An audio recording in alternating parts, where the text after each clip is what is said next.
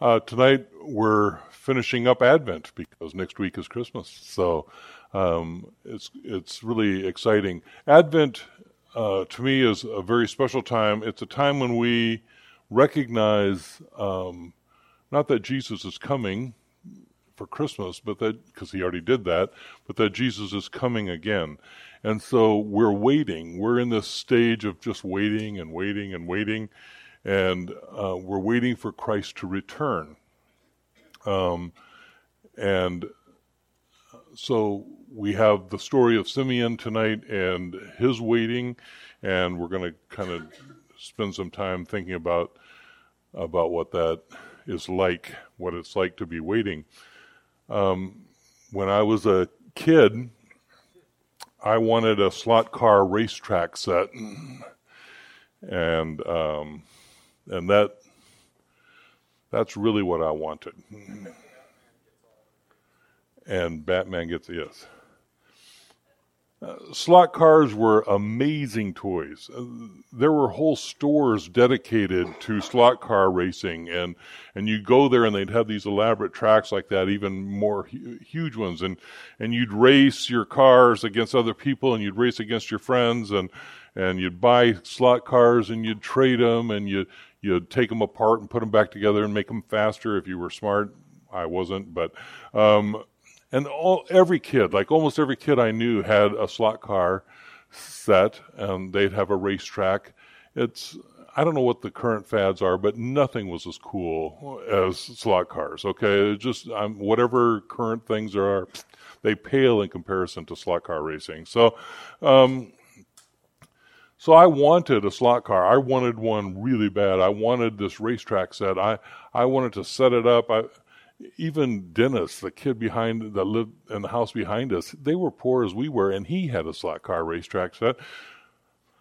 But mom and dad did not think that that was an important thing for me to have. For some reason, they just did not understand how important it was for me to have a slot car race set. So I would pray. I prayed that one would just miraculously appear.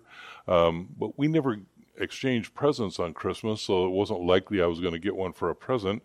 Um, so it would just have to fall out of heaven, basically, is what was going to have to happen. And it was just going to have to appear somehow, and it didn't.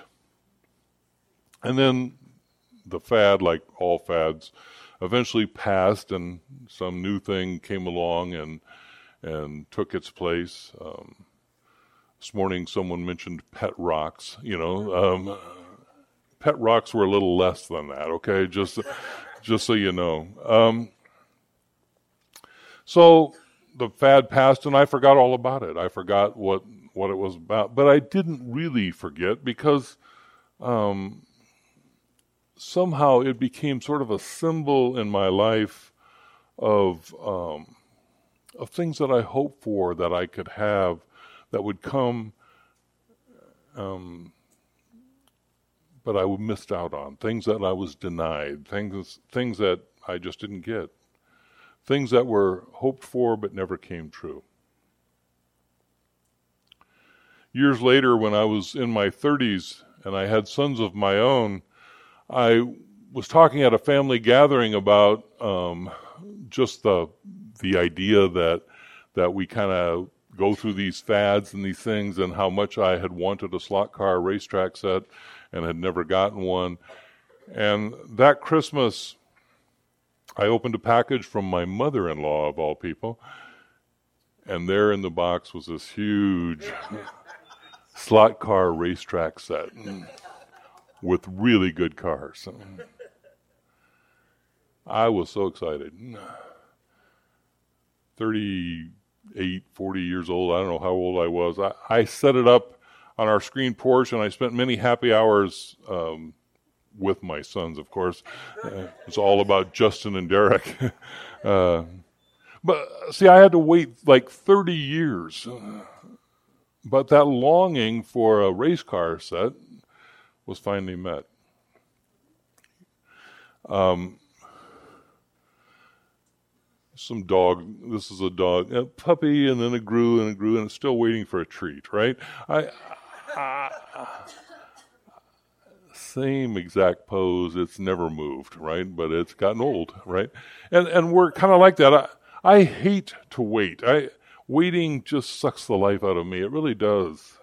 I, I hate waiting in line. Matter of fact, one of the little disciplines I've been doing um, lately is I, whenever I'm at the grocery store or somewhere you have to stand in line, I go pick the longest line just to force myself, just to kind of discipline myself into doing that instead of trying to find the because basically any line I stand in is going to be the longest line anyway, because there's going to be something wrong with the cash register or whatever. But, but nonetheless, I, I I've just tried to discipline. But I hate that. I hate waiting. I hate waiting for what I want. I hate waiting for a slot car race set. I I hate waiting uh, waiting for the other shoe to drop. you know. Um, Mom used to say, "Just wait until your father gets home."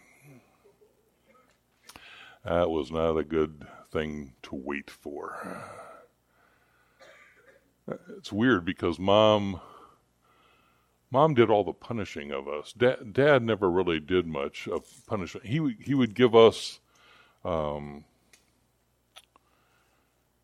the deeply disappointed dad look. Have you ever had one of those, uh, the deeply disappointed dad look, where they kind of just shake their head and, uh, you know, he would give us that. that. That was actually worse punishment than my, than my mom making, you know, spanking us or telling us we had to do our brother's chores for a week or whatever. Uh, anyway, waiting was painful and it was uh, exhausting, and and I just wanted things to be over. I that's the kind of waiting I think that we think of when we wait. It's a fearful waiting or an impatient waiting or a sort of hopeless waiting. We're not good at waiting because waiting requires patience and perseverance. And patience isn't an attribute that we aspire to. We're, we do not want to, oh, like, give me patience. Matter of fact, I, I tell people, don't ask God for patience because I know how He gives it to you, right? Oh, God, give me patience. Okay. Uh, that's painful. Like it, it's a painful process. He's going to give you patience anyway. By the way, just just so you know, because it's a gift, and um, and he's going to give it to you. The biblical word for for this is uh, long suffering, which is such a great word, right? Long suffering, right? we wait for God and we suffer and it takes forever. But the truth is that we're not long suffering towards God. God is long suffering toward us. He's waiting on us. He's waiting on you. He's waiting on me. Second Peter 3 verses 8 and 9 says, Do not, but do not forget this one thing, dear friends. With the Lord, a day is like a thousand years, and a thousand years are like a day. The Lord is not slow in keeping his promise, as some understand slowness.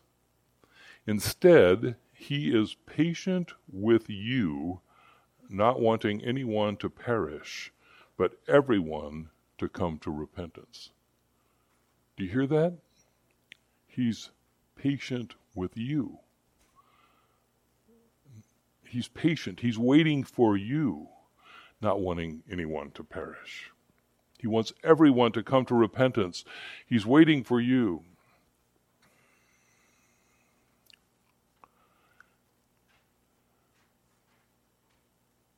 He's waiting for our righteousness. He's waiting for us to live out the gospel. He's waiting for us.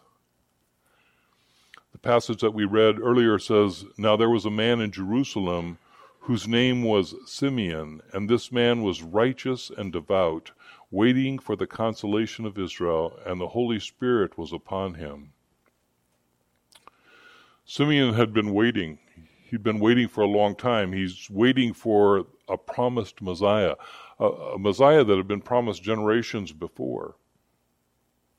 Note in the passage that his waiting isn't marked by anger or frustration, or he's not pouting or complaining, or he, he doesn't doubt, he doesn't stop believing. He, he waits. He's waiting for a Messiah to come, promised thousands of years before.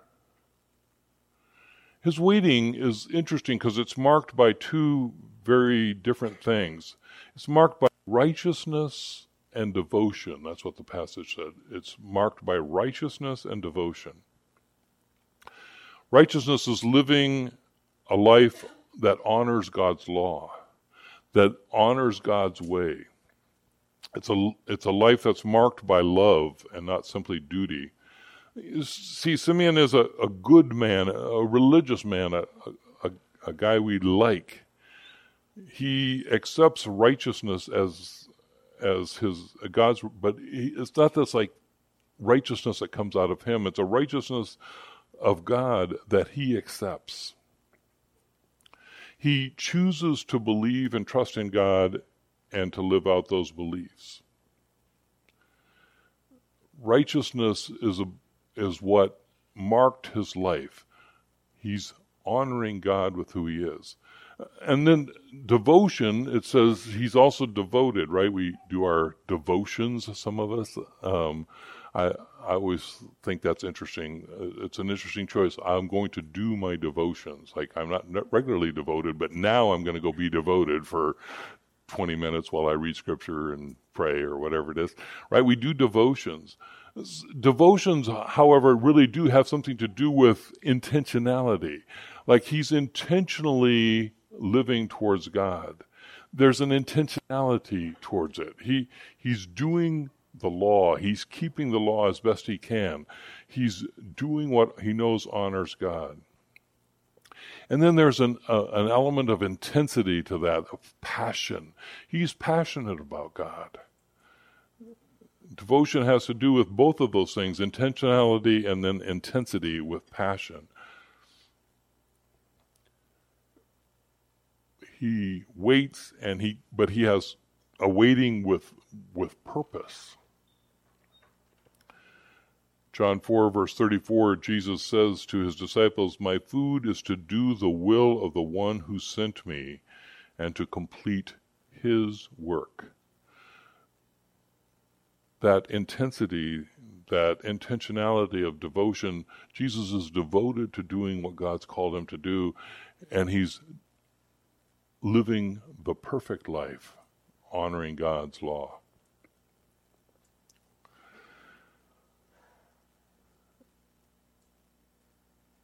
What happens is God doesn't leave us. One of the one of the outcomes of living a righteous life and being devoted to God is is that we begin to grow into the sensi- in, in sensitivity to the Spirit of God. Simeon is in in tune with the Spirit. The Spirit, it's interesting to me because we, we often people say, well, God told me, or I heard from God, or I think God's saying I should. Um, we kind of take that to extremes, you know, uh, I think sometimes, like, you know, I, I, I, can't decide. God's not making it clear to me whether I should buy the red car or the white car. And it's just like, buy a car. You know, like it, it doesn't have to be one of, you don't have to fret about this. I love asking people, how do you hear from God? How do you hear from God? Is it a voice in your head? Is it from reading scripture? Is it from the people around you? How, how do you hear that?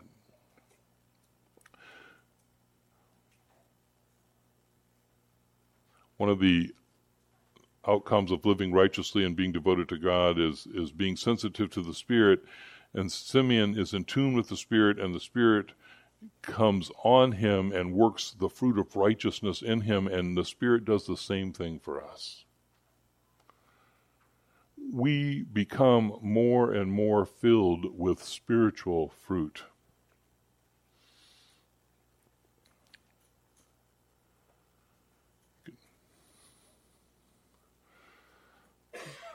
With grades like these, I'd suggest you drop out of school, stop hanging around with the wrong, start hanging around with the wrong crowd, and begin looking for trouble. Right? This is the kind of guidance that we get in this world, right? And and and the Spirit comes to guide us, to guide us into righteousness, to guide us into faithfulness, to guide us into good things.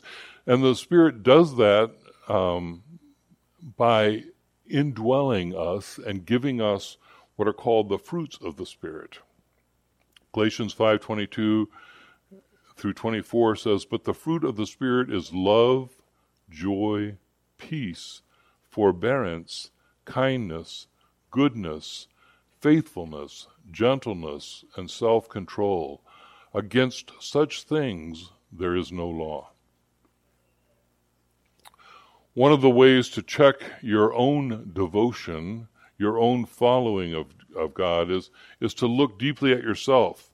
Are, are you becoming more and more loving?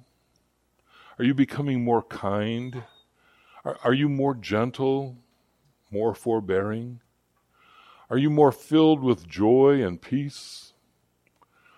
Are you growing in faithfulness and self control?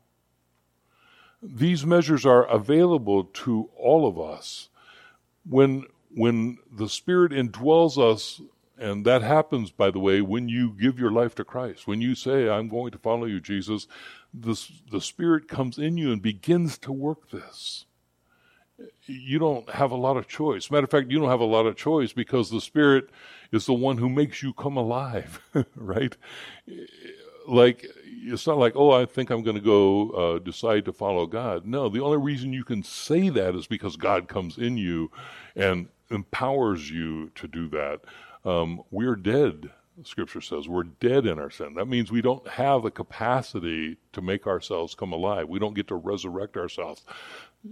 Jesus, the Spirit comes, sends the Spirit, and the Spirit comes in us and resurrects us and then fills us, and we begin to do those good deeds. We were dead in sin, but God breathes life in us. And we're trained in righteousness and we remain devoted to Him and His ways. We become more and more like Jesus. But of course, we're sinners, right? we mess it up. But the Spirit is in us and at work in us. So the Spirit in us is a huge part, but the Spirit also comes on us. It can and does come on us. The Spirit comes on Simeon. That we that means that he's empowered to to see what he couldn't normally see or do what he normally couldn't do. Um, the Spirit reveals the truth of who this little baby is. Simeon can't possibly know that this is the Messiah on his own. he doesn't know that unless the Spirit reveals it to him. Be a, being attuned to the Spirit is something that is available to us. You want to hear from the Spirit? I had a fascinating experience when, when I was in Denver, Colorado, many years ago um, where a guy was talking about being filled with the Spirit and and having the Spirit come on us, and he said, in whatever way you're comfortable, ask and for the Spirit to come on you in power to do that which you cannot do. And so I did. We just prayed. It wasn't, you know, it was just in a hotel room. Um, and I had this incredible encounter with God. To do that, you have to invite the Spirit to interfere with you, right? Because I have my plans, right? I how do how do you get the Spirit to come on you, or uh, invite the Spirit to come on you? Well, you you invite His interference. You invite Him to mess with your life, because your life is going to change when the Spirit comes on you in power. The Spirit will do the work that it's going to do. That was a hard thing. That's actually a hard prayer to pray. Spirit, come on me to do that which you would have me do, right? So, first, you invite him to interfere in your life. Second, you seek his guidance. That's what this part is. You ask him to guide you, to show you truth. And then, third, you, you submit to that wisdom. You submit to who the Spirit is. And then finally, you trust the truth that he offers. Simeon, empowered by the Spirit, can wait for the Messiah. He's capable of doing that, not because he's this really patient man, but because he's empowered by the Spirit, and so he can wait for the Messiah, and he can also recognize the Messiah because the Spirit comes on him to recognize that. He submits to the guidance of the Spirit, even though it's difficult to imagine that he would be permitted to not die until the Messiah appeared. But the Messiah has come. He's holding this baby. And he refers to it in the passage, it's referred to as the consolation of Israel. When we think of consolation, we, we kind of think of a consolation prize, right? It's the prize that the loser gets for just trying, right? I got lots of consolation prizes. It's kind of like a participation ribbon for some of you, right? You didn't actually win, and you didn't finish second or third. You didn't get one of the colorful ribbons. You got the little yellow participation ribbon. But Jesus isn't a participation ribbon. He's not.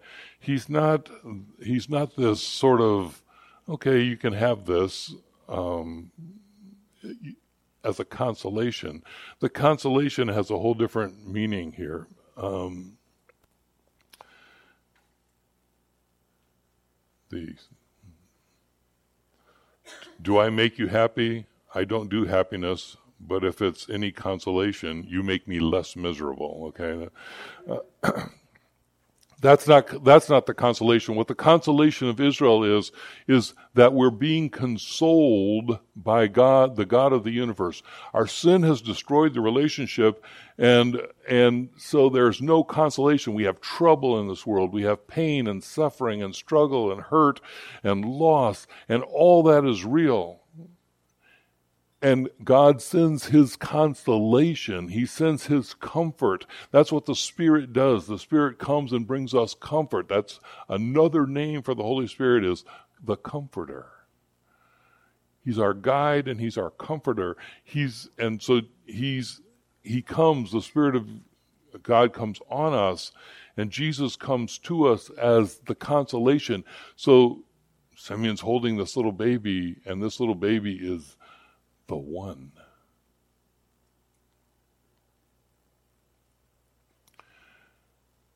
John 14, 16 through 18 says, And I will ask the Father, and he will give you another advocate to help you and be with you forever, the Spirit of truth.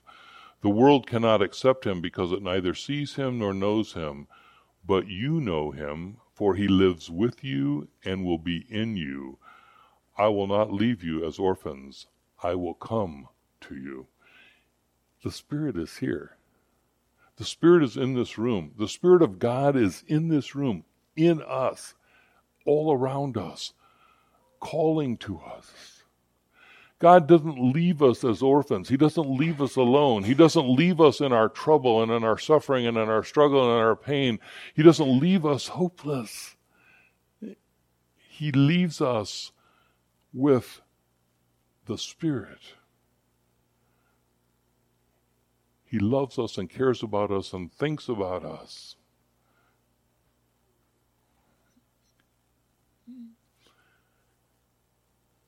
And He's revealed the Messiah to us. The Messiah comes as a revelation, a revelation of God's plan and purpose, a revelation that provides life to Jew and Gentile alike. That's what the passage said. A revelation that brings both hope, however, and division, because that's the nature of what God offers. The Messiah is light and life is found in him, but, but also darkness is revealed in him. The truth is revealed. The truth forces us to choose. For Simeon, the truth is clear. This is the Messiah. It is the consolation. And in the light of that reality, Simeon is grateful and he actually stands ready to die. He says, My eyes have seen your salvation. He says that with joy. I love that part of the passage. Lord, now you are letting your servant depart in peace, according to your word, for my eyes have seen your salvation. Death is no longer, the great enemy is no longer something that he fears because he knows God's goodness.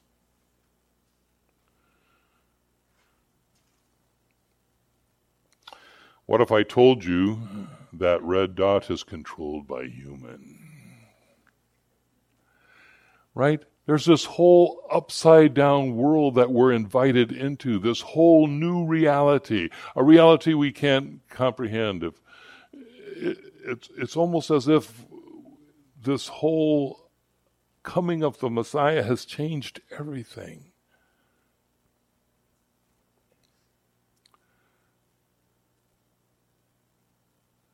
As we wait for Christ's return, as we wait for him coming back, we can enjoy exactly what Simeon enjoyed. We too can live lives of righteousness and devotion. We can do that. We can enjoy the Spirit's presence. We can be comforted and consoled. We can live out the fruit of the Spirit and the pleasure that that kind of living brings. We can wait with confidence. We can live in anticipation no longer how long it no matter how long it takes. It's taken a long time, isn't it? It's been 2,000 years. It had been thousands of years that since Genesis was written, where Genesis made that first statement. Genesis three fifteen says, says that that God is going to send someone to rescue. And then you wait and you wait, and then a prophet comes, and another prophet comes, and kings come, and more prophets come, and, and then there's 400 years of silence between the testaments. 400 years of silence. And, and then you have Simeon, who's waiting his whole life. Now, I'm pretty sure he didn't get up every morning and go, I'm waiting. Hello, you know, Messiah, it's time. Um, but he's waiting in anticipation, in eager anticipation, and we can live in that same anticipation as we wait for Christ to come again. But we can't do that under our own power. We can't do that without the Spirit of God calling us to Him. We can't live this kind of life that we're called to live. We can't do any of this. Simeon couldn't do that either unless he was empowered by God's Spirit. We do this only because of the work of that little baby that Simeon held in his arms, right? This baby, the consolation of Israel, the one who saves us, Gentiles, Jews alike, Simeon held in his arms and called God's blessing. And that blessing, that baby truly is a blessing, blessed all of us and blesses us still as we wait. Any pushbacks, conversation, questions, thoughts?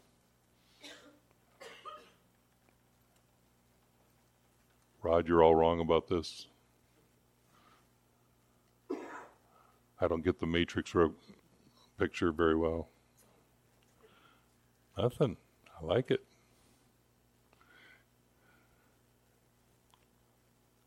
All right. Let's go to God in prayer. Father, in this season we wait.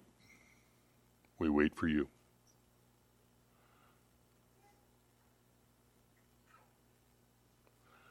Help us to live in eager anticipation for your return, Jesus. Comfort us in our sorrow. Help us to live out lives of righteousness and devotion. Build in us the fruit of your Spirit Come on us, Spirit, to do that which you call us to do. Help us to wait with confidence, no longer how lo- no matter how long it takes. Pray it in Jesus' name. Amen.